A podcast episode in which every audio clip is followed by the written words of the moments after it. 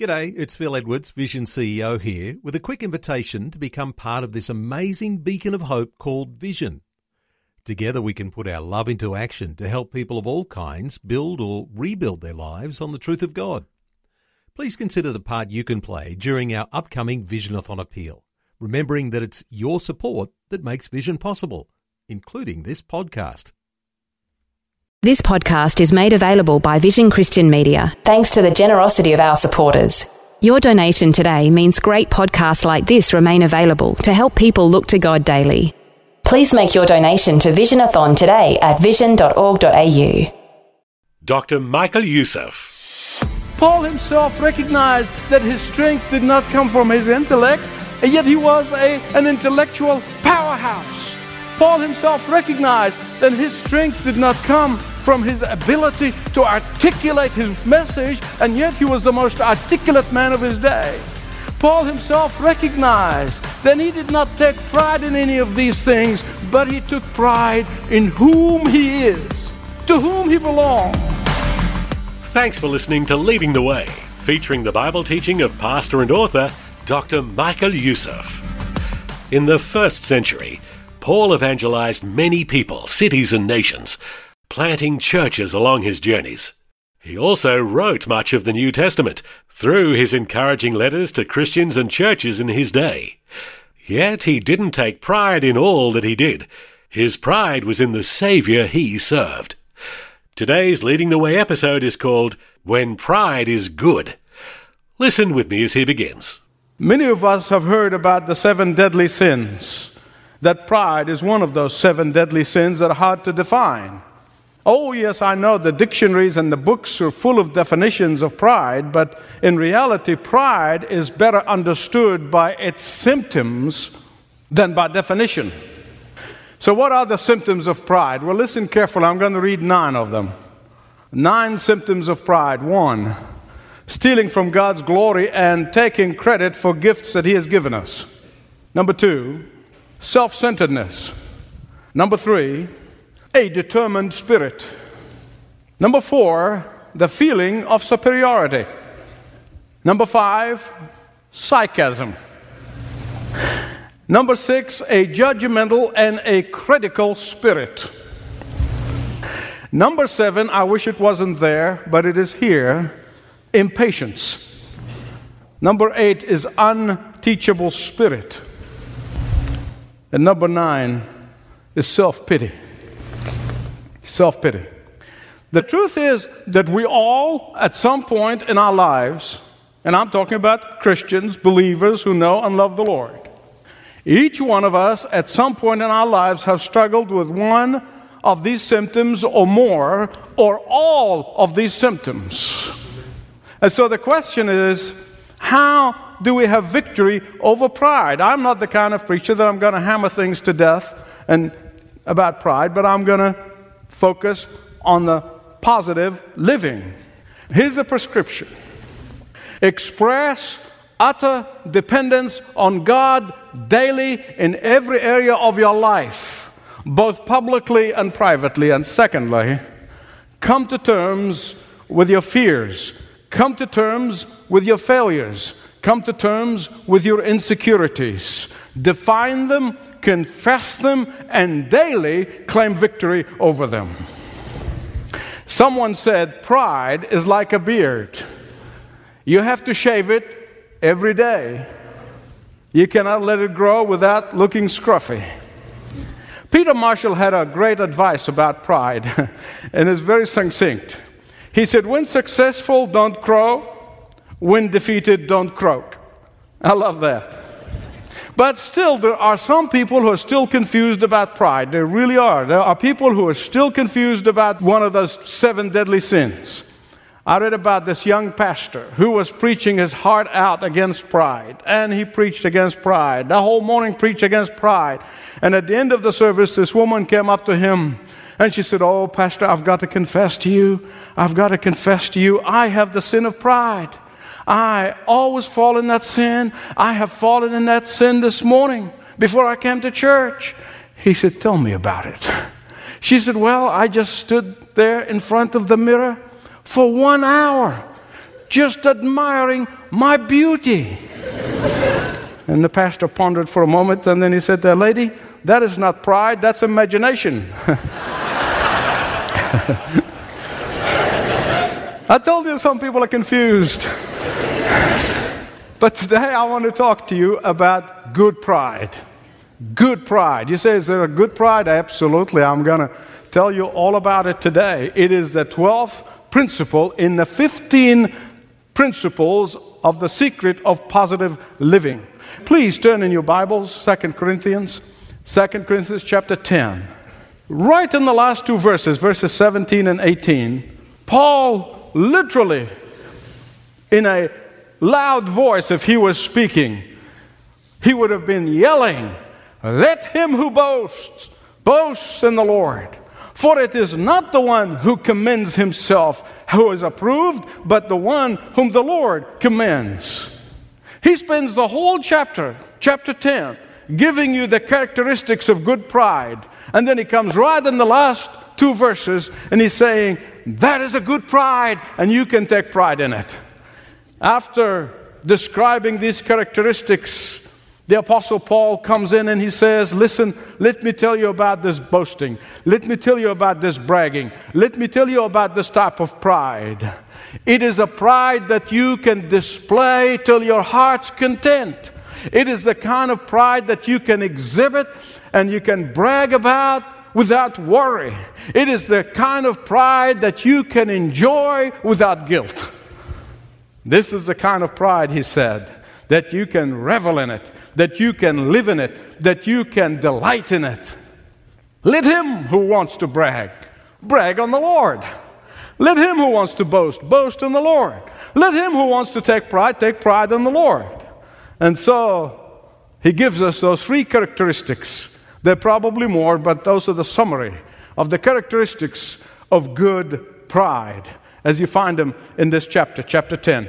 First, he said, this kind of good pride exhibits mercy, verses 1 to 6. Secondly, he said, this kind of pride, it's a pride that builds up, verses 7 to 11. Thirdly, he said, this kind of pride is tenacious, verses 12 to 18. It is the kind of pride that exhibits mercy. You see, the difference between good pride and bad pride is very clear. Bad pride always seeks personal vengeance. Bad pride always wants to suck it to them. Bad pride says, show no mercy. Bad pride says, destroy them and wipe them out. But good pride says, be gentle. Be gracious. Be patient. Look at verse 1. In the gentleness, or in some translations, you have meekness of Christ, I appeal to you. Please listen carefully. Most people everywhere are confused about the difference between weakness and meekness. In fact, I dare say if you walk down the street and you ask the average person, he will tell you that meekness means weakness. And the truth is, they are opposites. They could not be further from each other because meekness means power, not weakness, it means power under control. Meekness is when you have the upper hand to hurt your opponent, but you choose not to. Meekness is when you are in a position of strength against your critic. Ah, but you choose not to use it. That's the bottom line. Listen, questioning meekness or confusing it with weakness is not unique to our culture. For generations, for thousands of years, that is the case. Back in the Roman culture where Paul lived, it was the case. People have always confused weakness with meekness. Isn't this is nothing new? They have misunderstood Paul's mercy and compassion as lack of confidence. That's what he's trying to answer here. They have misinterpreted Paul's genuine humility with cowardness. That's what they were calling him, really. But you see, their criticism, did not bother Paul. You know, all that Paul is concerned about, he's concerned that his friends do not buy into that lie. That's all he's concerned about. He's defending himself here in this chapter. The world will always misinterpret compassion and mercy.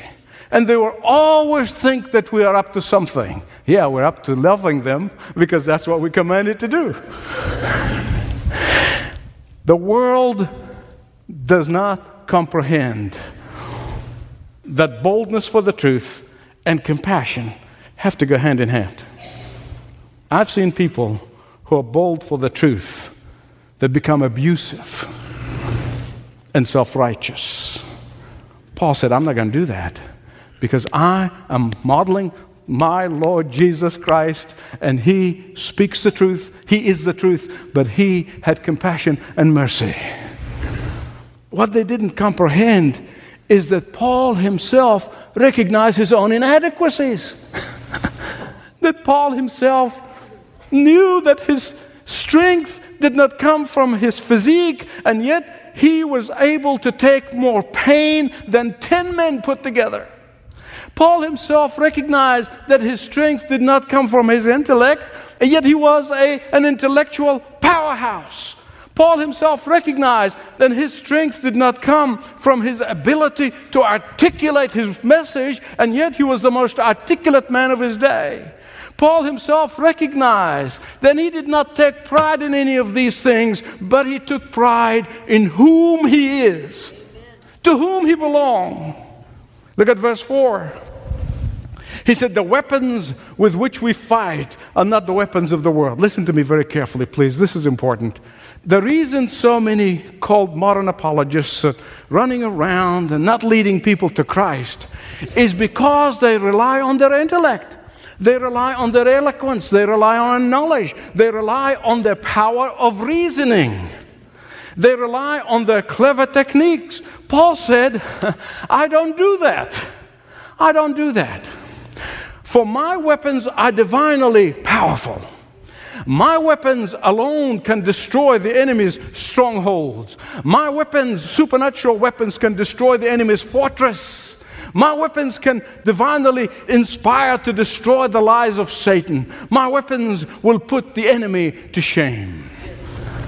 You see, Paul understood because, as a former guru, religious guru, if you like, his head was full of knowledge, but his heart was not surrendered as a great philosopher of the Jewish religion, one of the top scholars, all of his knowledge helped to do is build a fortress for which Christ couldn't get in.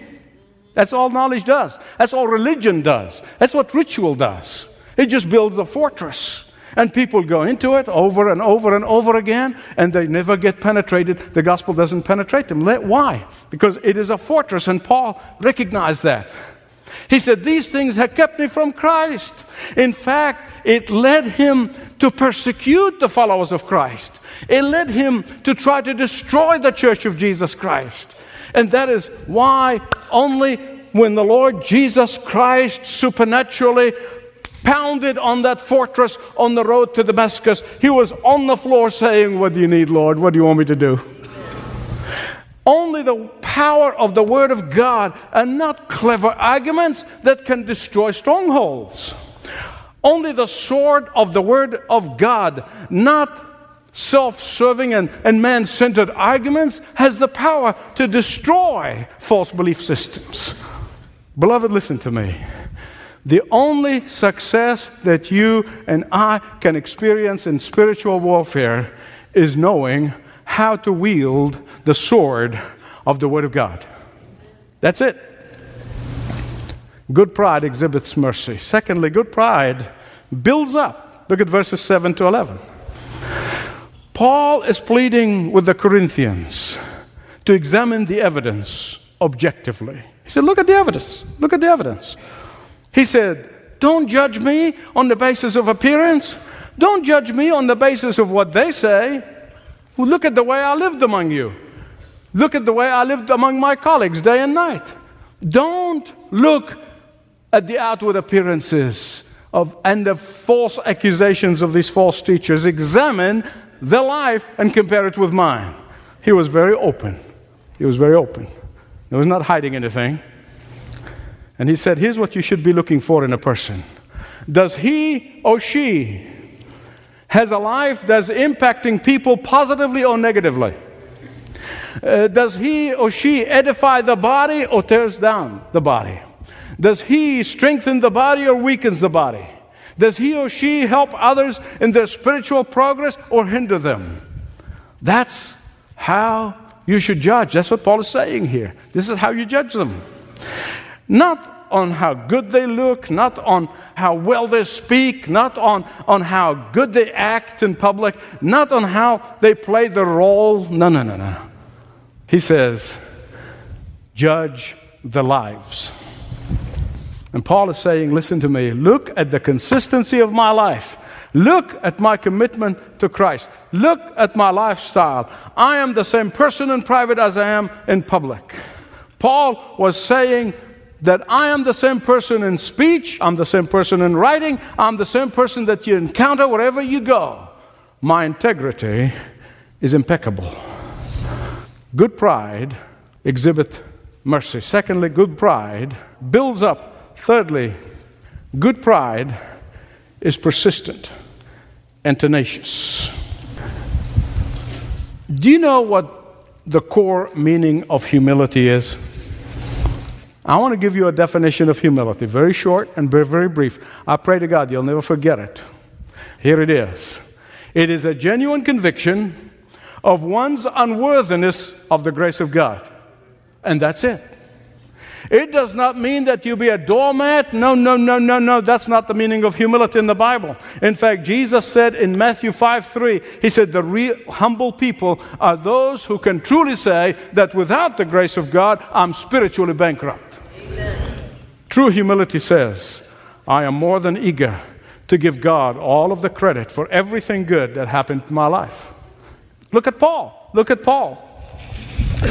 He is one man, human being, more than any other human being, impacted the church of Jesus Christ. You would agree, right? But look at what he was contended to call himself. He called himself a clay jar. He called himself wretched man. He called himself the least of all the apostles. He called himself the least of all the saints. He called himself the foremost of sinners. Contrast that with the arrogance and the pride of false teachers of his day, and you will understand what he's trying to tell us about good pride. Humility does not mean surrender to the enemies of Christ. Did you get that? Humility does not mean that you give up the fight for the truth. Humility does not mean that you just fold up your tent to the false teachers and the false teaching and let them walk all over you. No, no, no, that's not in my Bible. On the contrary, humility and the exhibiting of good pride, humility and pride and of who the Lord is, compels us to be tenacious and uncompromising of the truth. Humility must make us boastful people, boastful not in us, not in our accomplishment, not in who we are, but in who Jesus is. Boastful in what? Truth. Boastful in our weakness, but His strength. Boastful in our shortcomings, but His power. Boastful in our utter dependence on Him. Boastful of our surrender to the Lordship of Jesus. Good pride means that I'm not going to stand here and talk about my accomplishment, talk about my credentials. Listen to what David said in Psalm 20, verse 7. He said, Some boast in chariots and some in horses, but we will boast in the name of the Lord our God. And in Psalm 34, 2, he said, My soul will make its boast in the Lord. The humble will hear it and rejoice. That's what good pride is all about. What Paul is saying here, he's saying, I have pride. But my pride is in the Lord who loves me, is in the Lord who redeemed me. It's in the Lord who died for me. It's in the Lord who rose again from the dead for me. It's in the Lord who promised to give me victory and triumph. It is in the Lord who promised strength and power in my life. It's in the Lord who is my stronghold and my fortress. That's good pride. That's good pride. I was thinking about this and and I was thinking, you know, it's easy for me and it's easy for many of you to do this. But perhaps there's one here today, somebody here today who can say, you know, I really can't do this. I can't say that. I can't take pride in the Lord. In fact, I'm angry with the Lord. How can I take pride in Him? I prayed once and I asked the Lord, and He would not answer me. I asked God to give me something, but He would not. I'm angry with God. How can I pride myself in the Lord. Beloved, listen to me. That means that you have never understood what it means to be owned and operated by the Lord Jesus Christ.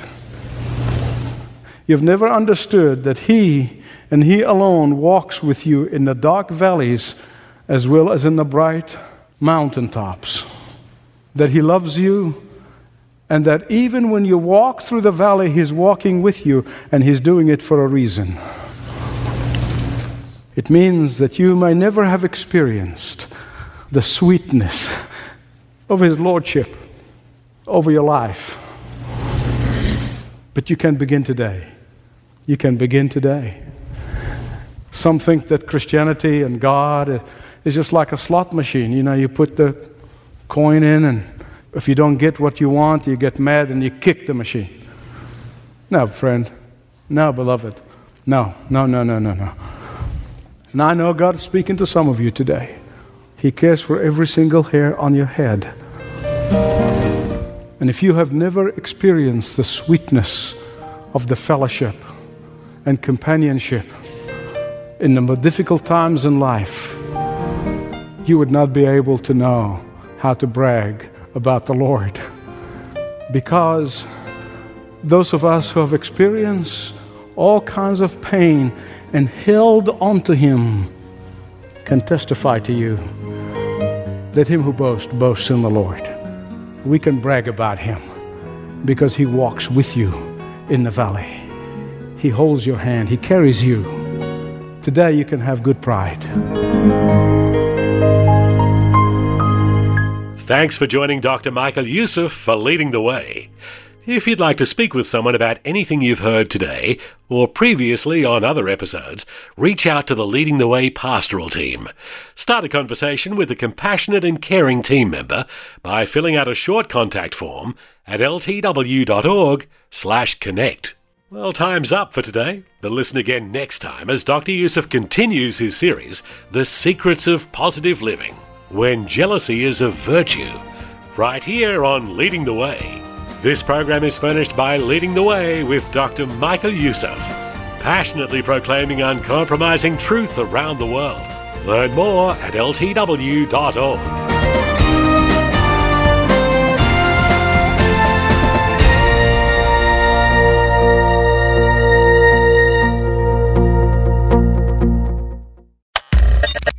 for taking time to listen to this audio on demand from Vision Christian Media. To find out more about us, go to vision.org.au.